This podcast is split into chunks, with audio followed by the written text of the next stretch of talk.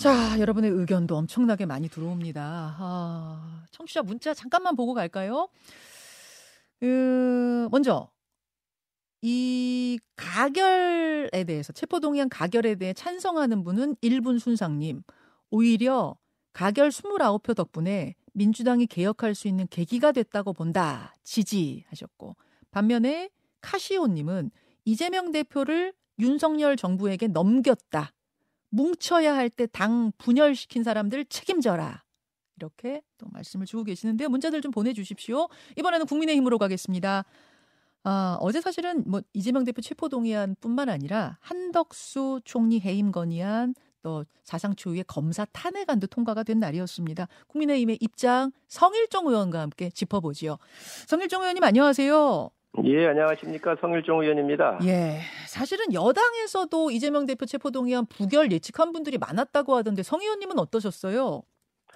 예, 저도 예상을 했습니다. 우선 첫 번째 그 이유는 예. 민주당의 예. 의원들 상당수가 이재명 대표의 범죄 사실을 이미 잘 알고 있습니다. 아, 가결 예상하셨어요, 성 의원님? 그렇, 그렇습니다. 예. 아, 예. 그래서 예. 당의 진로에 대한 깊은 고민을 하는 분들이 꽤 있었고요. 예. 또 어제 아침 또 그 전날 이렇게 해서 민주당 내에서 30명 이상이 음. 이 가결을 해야 한다라고는 얘기들이 많이 돌고 있다라고는 이야기가 있었거든요. 그래서 어... 어, 상당히 저는 이게 가결이 되겠구나라고 생각을 했었습니다. 그러셨군요. 그러다가 그 간표위원이었던 양금희 의원이 갑자기 뒤를 돌아서 오케이 사인을 하는 그 사진을 제가 나중에 봤는데 그때 깜짝 놀라셨겠어요. 의원들만이. 어, 많은 분들이 이제 현장에 있었기 때문에, 네. 아, 이게 가결이 됐구나 하는 그 사인이었잖아요. 그래서 음. 했는데, 저는, 음, 아, 이게 가결이 되겠다라고 저는 원래 생, 아, 생각을 했었습니다. 음, 그러셨군요. 자, 어제 표결 결과에 대해서 어떻게 생각하십니까? 평가.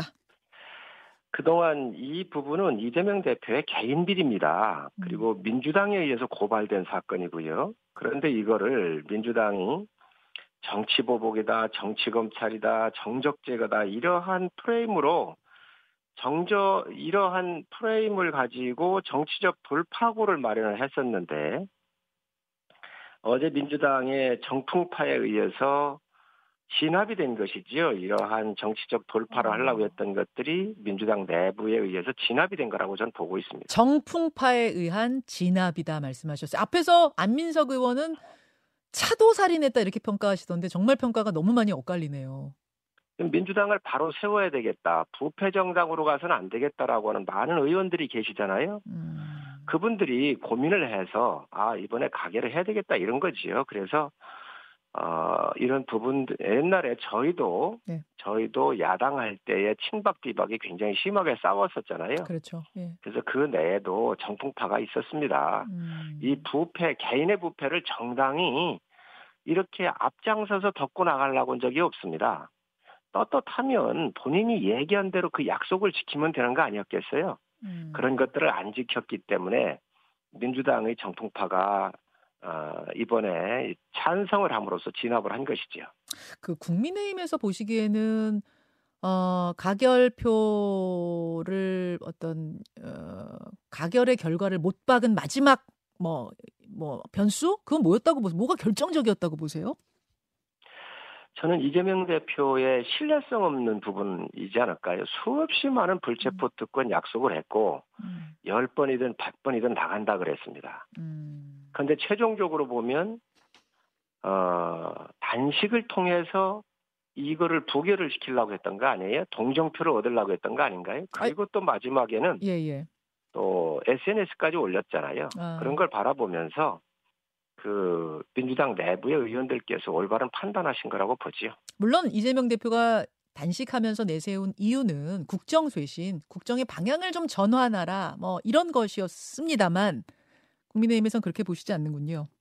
본인 살기 위해서는 단식인데 그걸 야당 의원들이나 국민들께서 모르시겠습니까? 그리고 이거는 본인의 8년 동안 성남시장과 경기지사 할 때 일어났던 범죄 행위입니다. 음. 본인이 떳떳하면 그냥 가서 증명하면 되는 거예요. 근데 어 대북 송금 사건과 관련돼서 검찰 조사 받고 나와가지고 거, 검찰이 내놓은 증거가 하나도 없었다 그랬잖아요. 예, 예. 그러면 굉장히 떳떳한 거거든요. 증거가 어. 없었기 때문에 본인이 가서 어, 불체포 특권 포기하고 영장, 영장 실질 심사를 받으면 되는 겁니다. 음. 근데 왜 둘은 없습니까? 왜 단식을 합니까? 음. 있을 수 없는 법치 파괴 핵이지요. 알겠습니다. 아무튼 민주당은 지금 급격히 경랑 속으로 빠져들었습니다. 원내 지도부는 어제 총사퇴했고요. 뭐 대표는 구속이냐 아니냐 기로했었고 일단 전국 주도권은 국민의힘으로 간 걸로 보입니다. 근데 이게 마냥 기뻐할 일이냐? 그거 아니다라는 의견도 당내에 많다면서요. 당이라고 하는 것은 늘 상대성도 있고 예. 항상 음, 선제적으로 개혁도 하고 미래도 준비하면서 저희 당에 먼저 가야지요. 어, 상대 당의 어떤 붕괴나 어, 내부 외환에 기대 가지고 당이 온전하다고 하는 것은 있을 수가 없는 일이고요. 저희 지도부가 아마 여러 가지 당 쇄신과 또 관련되고 미래 예. 어, 먹거리라든지 예. 또 우리 당의 새로운 인재 영입이라든지 여러 가지 활력을 아마 많이 준비할 거로 생각을 합니다. 아니 제가 뭐 인터뷰를 워낙 여러분하고 오래 진행하다 보니까 제가 이제 들었던 이야기 중에 어떤 게 있었냐면 아 국민의힘은 이재명 대표 없이 치르는 총선이 그게 굉장히 위협적이다 이런 얘기를 국민의힘 분들도 많이 하셨었거든요. 지금 어쩌면 뭐, 뭐 구속 심사 받아봐야 되겠습니다만 어쩌면 이재명 대표가 없는 총선 당 대표 중에서 물러난 총선이 될 수도 있는 이 상황의 가능성은 얼마나 보세요? 어, 이재명 대표가 구속이 안 되겠습니까? 왜 그러냐면 지금 음, 여러 가지 구속영장 청구에도 보면 예. 증거 인멸을 하려고 했던 게 너무 많잖아요. 그리고 명백한 증거들이 많잖아요. 어, 법치국가입니다. 그리고 본인이 정말 떳떳했으면 예. 증거가 하나도 없고 하고 자신 있었으면 나가서 당당히 싸우겠지요. 음. 그게 본인의 정치적인 앞길을 개척하는 길이기도 하고요. 성 의원님 보시기에는 100% 구속입니까?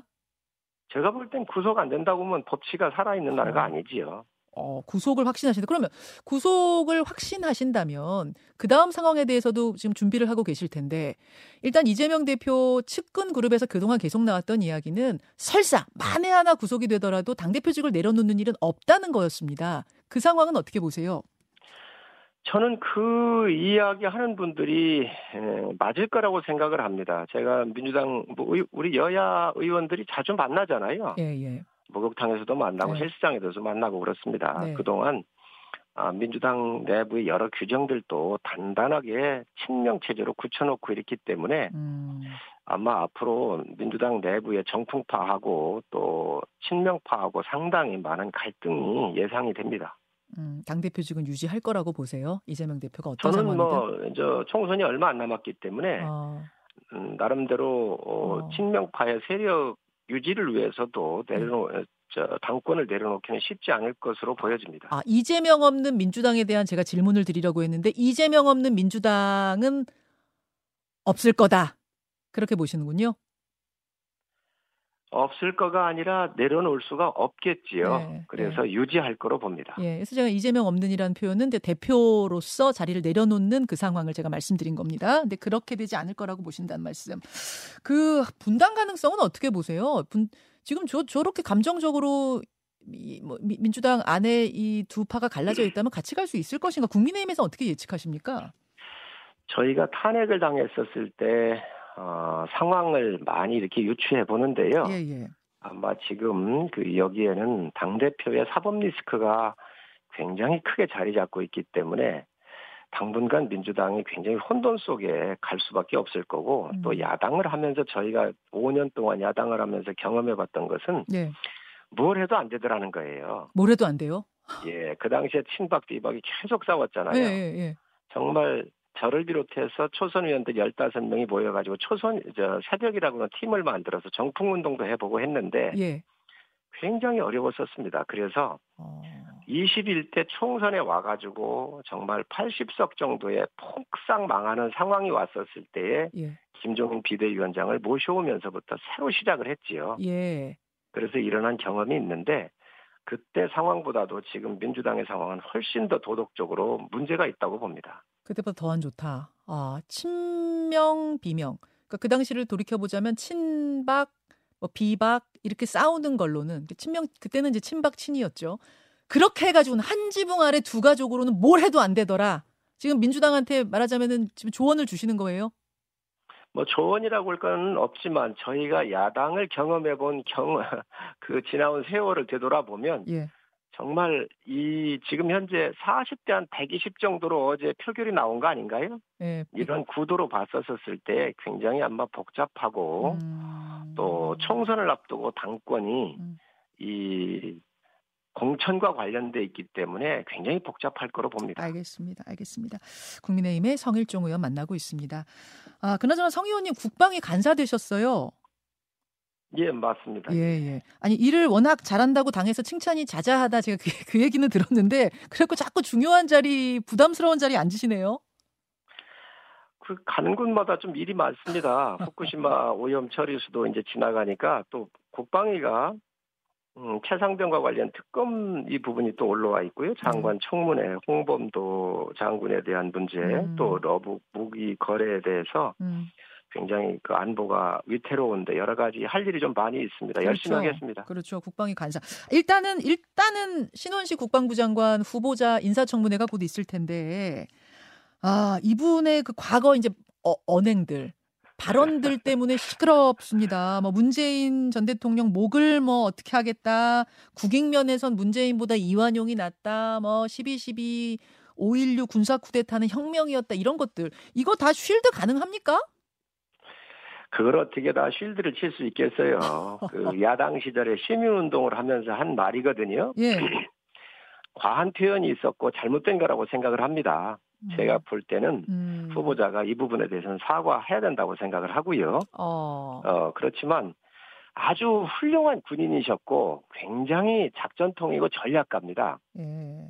국방 전문 분야에서는 여야 함께 같이 국방을 하면서 이 신원식 후보자에 대한 깊은 국방에 대한 이해력, 이해력과 장악력을 다 알고 있습니다. 아마 야당 음. 의원님들도 시민 운동을 하면서 이런 음, 격한 표현한 거에 대해서는 동의할 수가 없더라도 음.